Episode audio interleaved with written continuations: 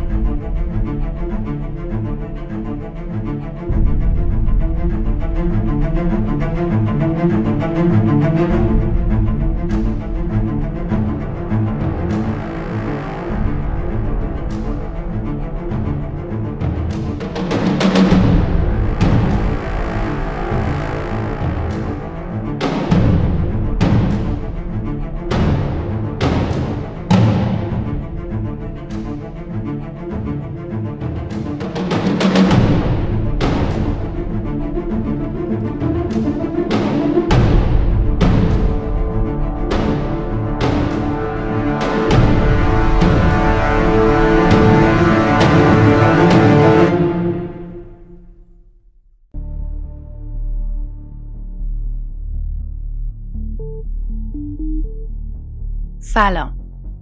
من محسا هستم. به اپیزود هفتم از پادکست وسواس جنایت خوش اومدید. مثل همیشه این اپیزود هم مناسب بچه ها و افراد حساس نیست. پس لطفا اگه تنها نیستید این اپیزود رو با هنسفری گوش کنید. اپیزود هفتم آخرین سواری قسمت دوم نجات یافته.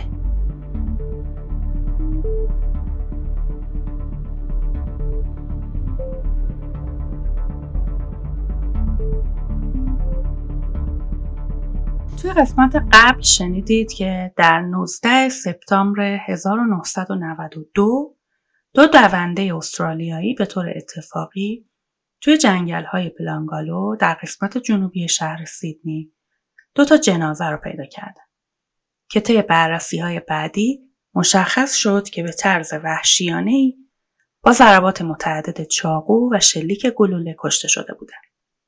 اما پلیس طی تحقیقاتش هیچ سرنخی از قاتل یا قاتلین پیدا نکرد. و در حالی که تحقیقات تقریبا متوقف شده بود، شخصی به نام بروس که ذهنش درگیر این پرونده شده بود، اسکلت دیگه ای رو در اعماق جنگل جایی که به نظر می رسید هیچ وقت کسی پاش اونجا نذاشته پیدا کرد. بریم برای ادامه داستان. خبر پیدا شدن دو تا جنازه دیگه در جنگل به سرعت پخش شد. هلیکوپترهای شبکه های خبری بالای سر ناحیه به پرواز در اومدن. یه عالم خبرنگار در ابتدای راه دسترسی به جنگل جمع شده بودن. همه به دنبال فهمیدن هویت مقتولین بودن. ولی کاراگاه ها جواب نمی‌دادن. در یکی از جستجوها اونا یک کلاه لبهدار کابویی کنار یکی از جنازه ها پیدا کردن. با دفتر گمشده های سیدنی تماس گرفتن. با مقایسه پرونده ها مشخص شد که این کلاه ممکنه متعلق به جیمز گیبسون باشه. جیمز یک کولهگرد اهل ویکتوریا بود که آخرین بار با یکی از دوستان دخترش به نام دبورا در بخش جنوبی جنگل مشغول کولهگردی بود. اونا از سال 1989 گم شده بودن. پلیس همین اواخر بعد از پیدا شدن کوله و دوربین جیمز کنار جاده در 78 مایلی شمال بلانگالو اون رو به عنوان قربانی احتمالی در نظر گرفته بود. پلیس گیج شده بود. اگه یکی از قربانی ها گیبسون بود چطوری وسایلش از سمت دیگه سیدنی سر در آورده بود. در بررسی بیشتر گزارش ها مشخص شد که کوله و دوربین کنار گاردریل در جایی که کاملا در دید همه بود توی یه جاده شلوغ پیدا شده بود. و احتمالا قاتل سعی کرده حواسا رو از قسمت جنوبی جنگل پرت کنه. پلیس های صحنه جرم شبانه روزی کار می‌کردن. صحنه جرم هم پر از نیروهای گارد پلیس بود. فردای اون روز دو افسر پلیس به همراه دکتر براد هرتز و دکتر کریس گریفتس که تخصص دندون شناسی داشت به صحنه جرم رفتن. از هر دو جسد فقط اسکلتشون مونده بود و همون اسکلت هم ناقص بود. کنار جسد اول یه زنجیر نقره و یه دستبند که با سنگهای نیمه قیمتی تزین شده بود و یه صلیب پیدا کردن. با توجه به اندازه اسکلت و وسایل پیدا شده حد زدن که زن بوده. دومین اسکلت بزرگتر بود و هنوز یه جفت کتونی پاش بود. دکتر گریفتس جمجمه رو بررسی کرد و دندون اسکلت رو با چهار تا دندونی که پلیس قبلا بهش داده بود مقایسه کرد. از روی دندون ها مشخص شد که جنازه متعلق به جیمز گیبسونه و دومین جنازه هم مال دبورا اویریست. بقایا برای ادامه آزمایشات به سیدنی فرستاده شد. همراه اسکلت ها بقایای تجزیه شده دیگه هم بودن که معلوم نبود متعلق به همین جنازه هاست یا نه.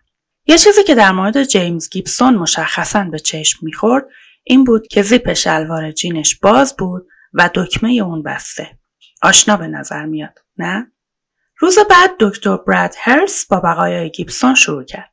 از بقایای جمع شده چند استخون دست و پا و جواهرات و دکمه پیدا شدند. وقتی بقایا بازسازی شدند و شکل گرفتن کم کم زخمها مشخص شدند. یه ضربه چاقو بین کتفا خورده بود. وارد نخا شده و نخا رو بریده بود.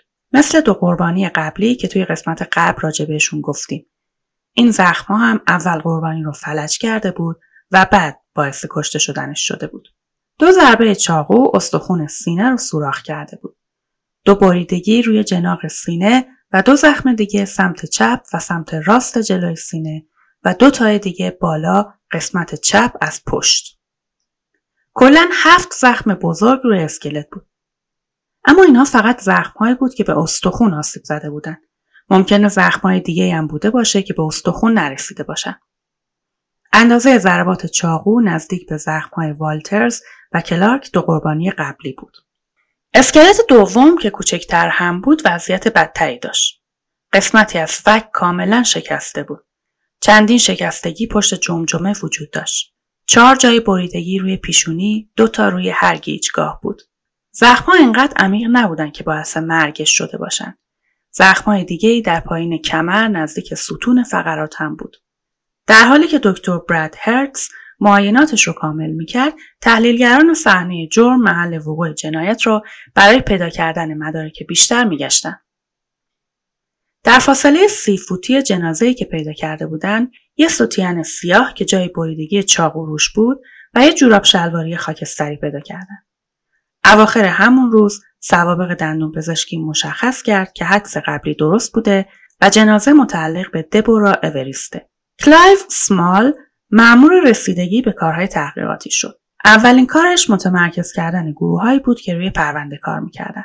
اسمال کارگاهی با تجربه بود که مشهور بود که با دقت و با بیطرفی کار می‌کنه. تحقیقات پرونده رسما با نام Task Force Air شروع شد. اسمال نفر دوم تحقیقات شد. بعد از کارآگاه راد لینچ که به همون اندازه با استعداد بود. مسئولیت لینچ هماهنگ کردن مرکز فرماندهی سیدنی بود و اسمال نزدیک جنگل تحقیقات را از نزدیک زیر نظر داشت. لینچ از اول مشکلات زیادی داشت. جایی که به عنوان مقر فرماندهی بهشون داده بودن یک کارخانه قدیمی بود و از زمان جابجاییشون همون جوری مونده بود. نه تلفن داشت، نه کامپیوتر و نه تهویه مطبوع. اسباب اساسی و لوله کشیش هم افتضاح بود. لینچ بعد از حل این مشکلات تازه رفت سراغ استخدام کارآگاهانی که بتونن روی اون همه اطلاعات به دست اومده کار کنن. مرحله بعدی راه اندازی بخش خبری بود که بتونن درباره اخبار پرونده به عموم مردم اطلاع رسانی کنن.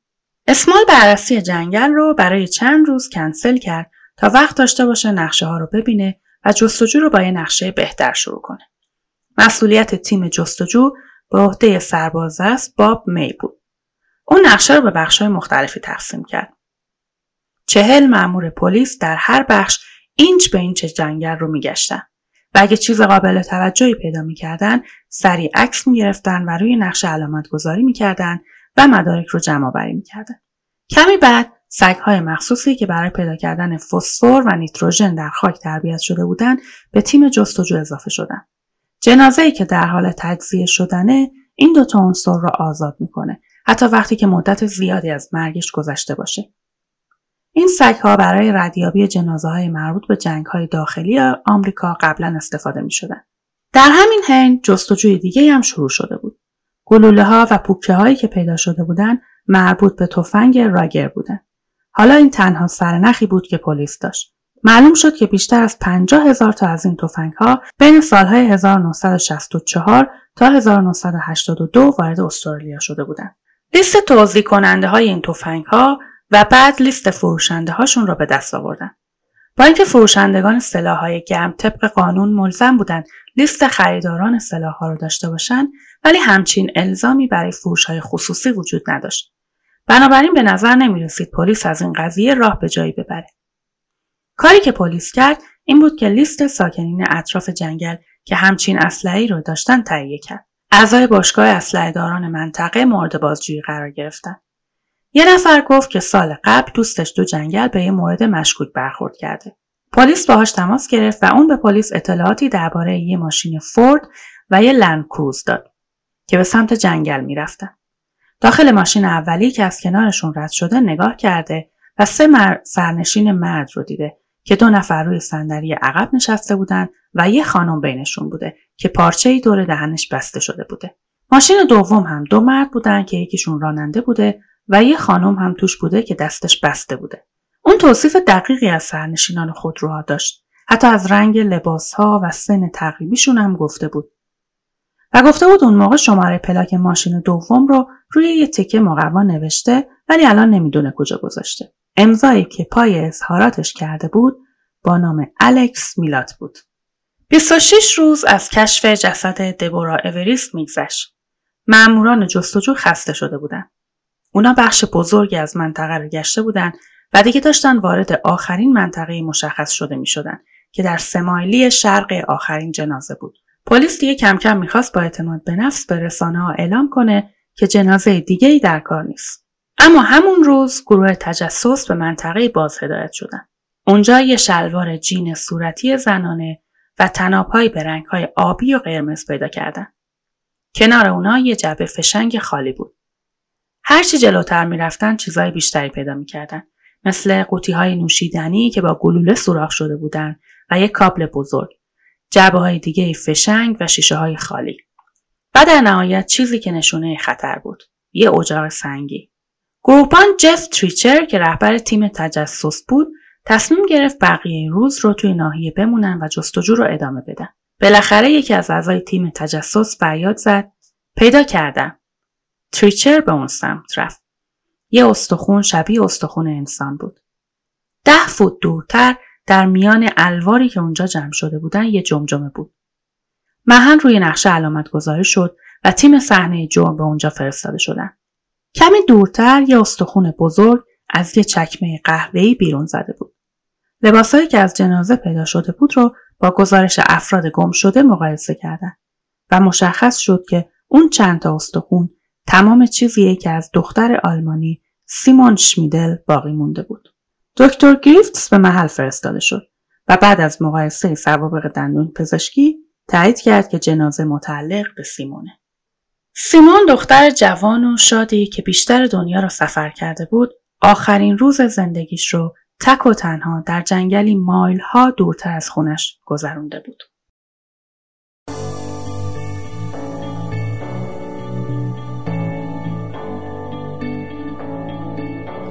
Been reading books of old, the legends and the myths, Achilles and his gold, Hercules and his gifts, Spider-Man's control, and Batman with his fists. And clearly I don't see myself upon that list. But she said, where'd you wanna go? How much you wanna risk? I'm not looking for somebody with some superhuman gifts Some superhero some fairy tale bliss.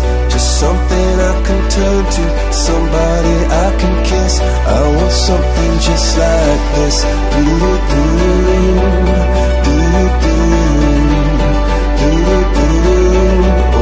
want something just like this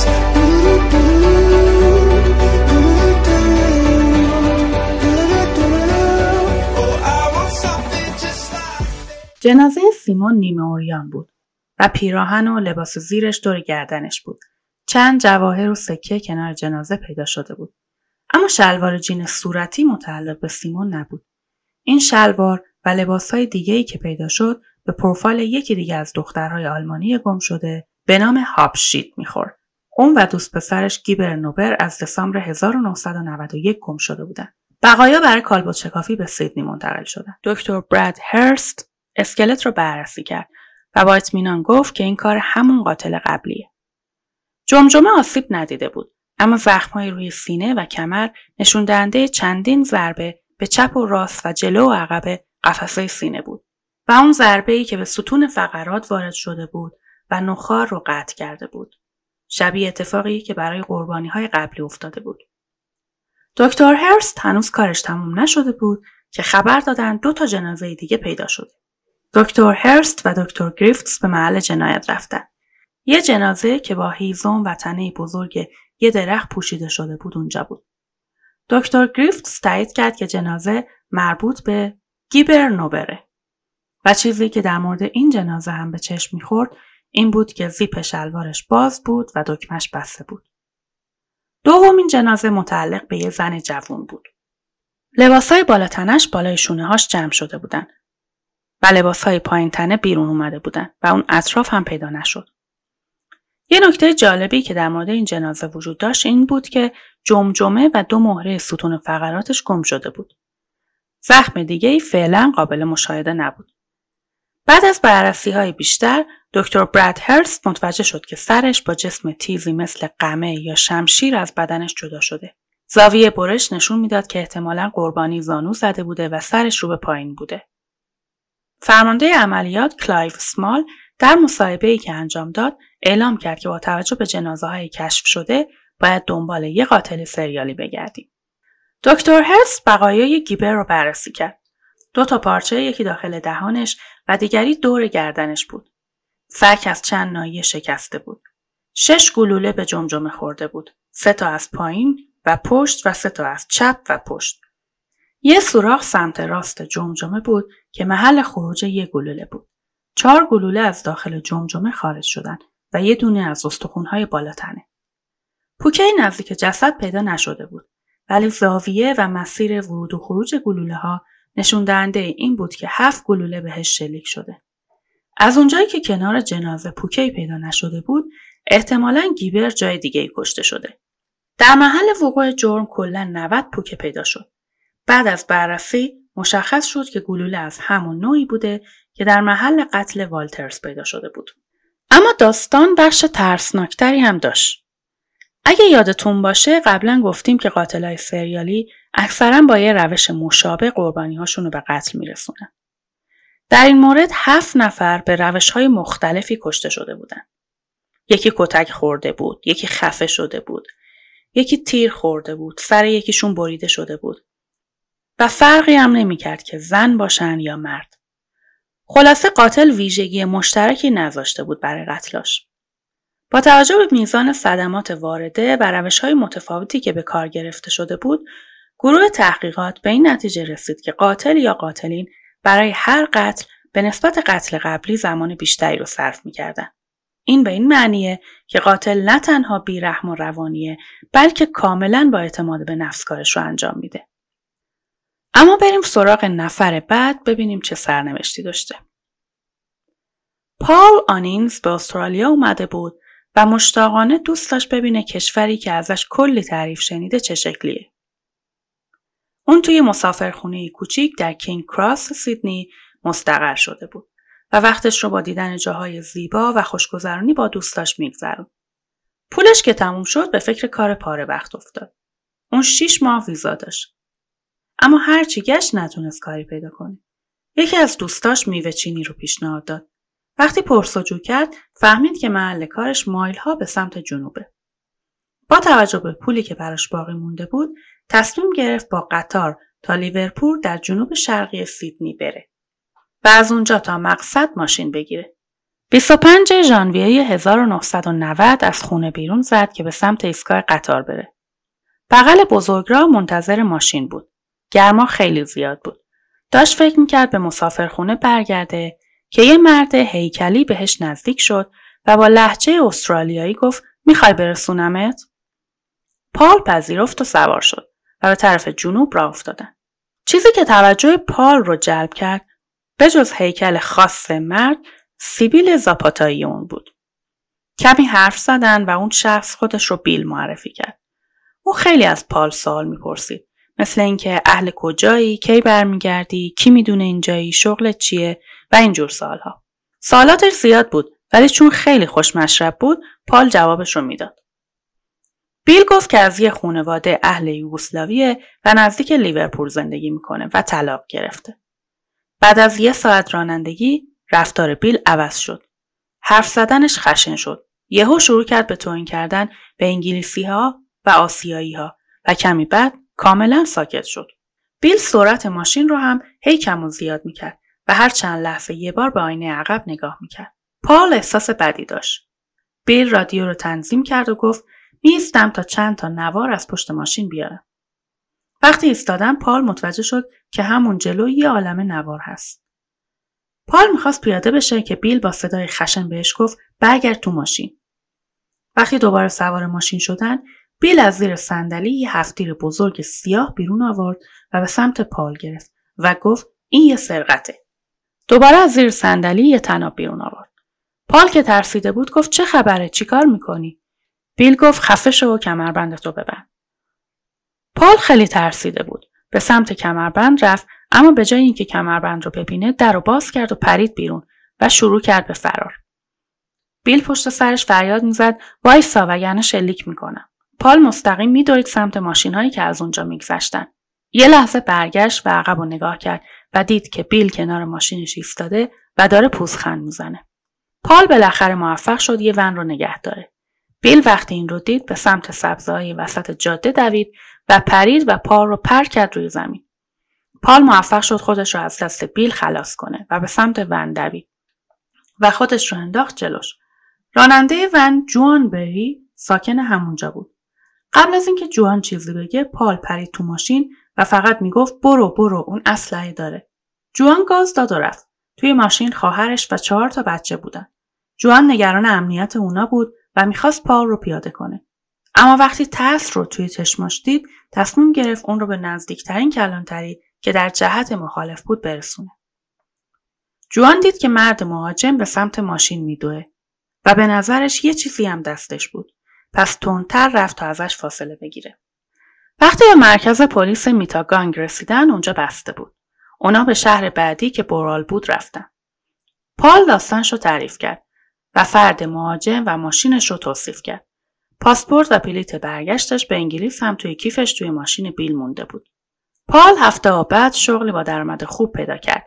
دوست دخترش هم به اون پیوست و با هم به شمال استرالیا سفر کردند و وقتی به خونه برگشت سعی کرد زندگی عادیش رو ادامه بده. ولی حدود یه سال نمی‌تونست شبا بخوابه.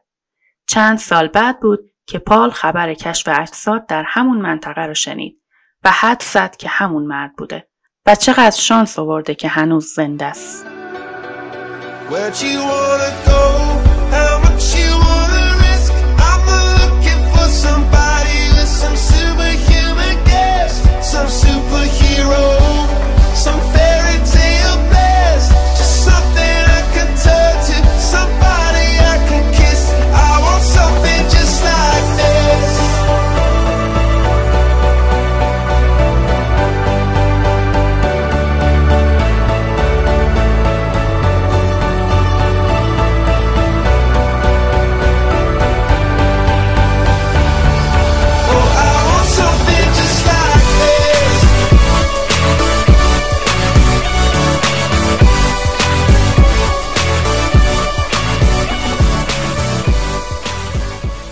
در استرالیا تحقیقات ادامه داشت. دیویس مأمور پلیس در حال جستجو در جنگل بودند. در مرکز فرماندهی پلیس هزاران تماس مرتبط با اتفاقات بلانگالو گرفته می‌شد. از بین این تماس ها دو تماس از بقیه جالبتر به نظر می رسید. یکی از خانمی بود که می‌گفت دوست پسرش با مردی کار می‌کنه که باید از طرف پلیس بررسی بشه چرا که اون خونه نزدیک جنگل داره و ماشینی که قبلا پلیس اعلام کرده بود و یه عالمه اسلحه. اسم اون مرد ایوان میلات بود. تماس دوم از طرف جوان بری بود. همون راننده ونی که پار رو سوار کرده بود. اما کار برای پلیس خیلی سخت شده بود. این همه تماس گرفته می‌شد و پلیس واقعا نمی‌دونست کدوم رو مورد بررسی قرار بده. پال آنینز در تماسی در 13 نوامبر 1993 تمام جزئیات ماجرایی که سال 1990 براش اتفاق افتاده بود رو به پلیس گفت. اما بعد از اون تا هفته ها تماسی از طرف پلیس باهاش گرفته نشد و پال همین موضوع رو کاملا فراموش بود. بالاخره جستجوی رسمی در 17 نوامبر 1993 به حالت تعلیق درآمد چون دیگه جسد یا مدرک بیشتری پیدا نشد. تا دسامبر 1993 با وجود حجم عظیمی از اطلاعات تحقیقات اصلا خوب پیش نمی‌رفت. از ده هزار تماسی که با پلیس گرفته شده بود پلیس دو هزار تای اونا رو به عنوان اطلاعات به درد بخور دستبندی کرده بود. اطلاعاتی که درباره کسانی بود که یا مجرم بودن یا می‌تونستن اطلاعات به درد بخوری به پلیس بدن. اما میزان این اطلاعات خیلی زیاد بود. چندین دسته اطلاعات با جنبه های متفاوت تحقیقات پلیس را به شدت پیچیده کرده بود و پلیس راه به جایی نمی برد. پلیس با روش جدیدی تحقیقات را ادامه داد. پرونده ها رو دونه دونه میخوندن و ارزیابی می‌کردند و کنار میذاشتن. در این بین یکی از پرونده ها توجه یکی از مامورای پلیس را جلب کرد. یه پرونده درباره شخصی به نام پال آنینز بود. این پرونده جز اونایی که نیاز به بررسی بیشتر دارن دستبندی شد. چند هفته بعد گزارش مشابه دیگه ای توی پرونده ها دیدن که از خانمی به نام جوان بری بود و همون جریان پرونده قبلی رو گزارش کرده بود. دقت کنید که ما الان می‌دونیم پال و جوان توی یه ماجرا بودن ولی پلیس اون موقع با اون حجم عظیم اطلاعات و تماس باید ربط پرونده ها و تماس ها رو پیدا می‌کرد و این کار ساده ای نبود. اوایل اون سال 37 کاراگاه تمام وقت روی پرونده کار می‌کردن. هدف اصلی پیدا کردن اسلحه مجرم و گلوله های استفاده شده بود. دو کارگاه جدید اضافه شدند. کارگاه گوردون و مکلاسکی. این دو نفر اضافه شده بودند تا روی سه پرونده که از بقیه مهمتر به نظر می رسیدن کار کنند. با دو نفر به نامهای لین باتلر و پاول داگلاس مصاحبه کردند. سومین مورد از دوست دختر کسی بود که با ایوان میلاد کار می‌کرد و قبلا طی تماسی با پلیس راجع به ایوان صحبت کرده بود. داگلاس تصمیم گرفت به سراغ شرکتی به نام Readymix و درباره میلات پرس‌وجو کنه. ریچارد و ایوان میلات هر دوی زمانی اونجا کار می‌کردن. بعد از پرس‌وجو کسایی که اونجا بودن گفتن که ایوان سختکوش و مورد احترام بوده در حالی که ریچارد به نظر نامتعادل و غیرقابل پیش بینی می‌رسیده. داگلاس زمان ورود و خروج هر دو رو چک کرد و بعد از مقایسه با زمان تقریبی قتلها متوجه شد که توی اون زمان ریچارد سر کار بوده ولی ایوان نبوده. گوردون احساس می‌کرد میلاد می‌تونه مزنون باشه ولی رئیساش گفتن به مدارک بیشتری نیازه. گوردون سوابق میلادها رو بررسی کرد و فهمید که ایوان چندین بار مرتکب جرم شده و چند سال هم زندان بوده. سال 1971 دو تا دختر رو توی راه ملبورن سوار کرده بود و دخترها گفته بودند چاقویی بزرگ و طناب داشته و به یکیشون تجاوز کرده. اما چون مدرک کافی وجود نداشته تبرئه شده. گوردون و مکلاسکی از مافوقشون خواستند تا تلفن خونه ایوان رو شنود کنند. اما کلایو اسمال مخالفت کرد چون قانون نسبت به تجسس الکترونیکی خیلی حساس بود. فقط وقتی اجازه این کار رو داشتن که همه روش های دیگه برای کسب اطلاعات به بن‌بست خورده باشه. چند روز بعد چهار کاراگاه که گوردون و مکلاسکی هم جزشون بودن خواسته شدن تا تمام وقت روی پرونده میلاد کار کنن. همینطور یه تیم تجسس به نام داک سکواد رو اندازی شد تا میلاد رو تعقیب کنن و خونش رو تحت نظر بگیرن. اونا شروع به مصاحبه با کسانی کردند که اطلاعاتی در این زمینه داده بودند. خیلی کار وقتگیر و سختی بود ولی کاراگاه گوردون مطمئن بود که به دستگیری قاتل نزدیک شدن.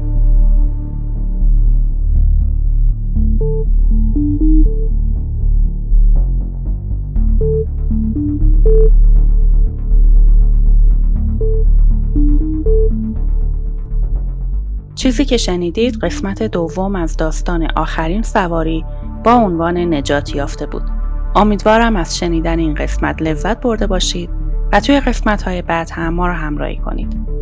متشکرم که به پادکست وسواس جنایت گوش می‌دید و اون رو به دوستاتون معرفی می‌کنید. برای دیدن عکس های بیشتر لطفا اینستاگرام ما رو دنبال کنید. همینطور فایل های صوتی اپیزودها رو می‌تونید توی کانال تلگرام ما با فاصله چند روزه داشته باشید. سپاس که با ما همراهید.